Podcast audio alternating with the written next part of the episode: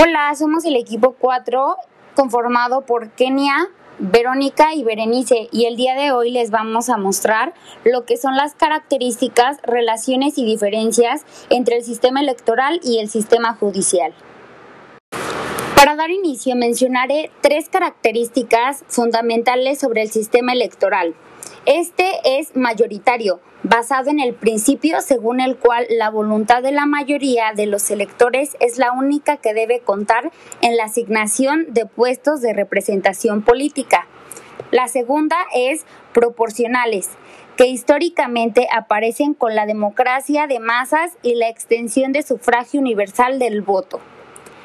Y el tercero es los derivados y mixtos. Son sistemas que mantienen la esencia de los mayoritarios, pero incorporan elementos para dar espacio a la representación de las minorías.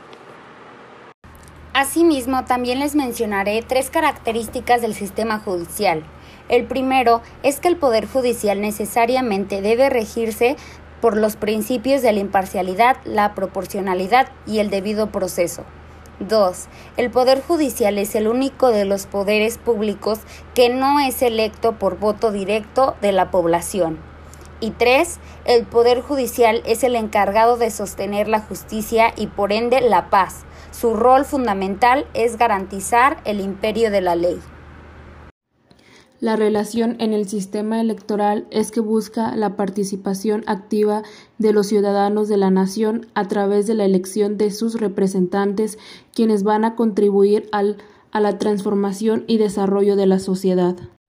En relación al sistema judicial, en conjunto pretende trabajar a la par del sistema electoral al vigilar que las acciones que los representantes realicen sean llevadas a cabo de acuerdo a los lineamientos legales y normativos de acuerdo a la ley. En lo que respecta a las diferencias, podemos encontrar que en el sistema electoral únicamente requiere que los ciudadanos elijan a su representante con quien en conjunto trabajarán para procurar el bienestar de la nación, además de que en él participan todos los individuos de la sociedad sin discriminación alguna.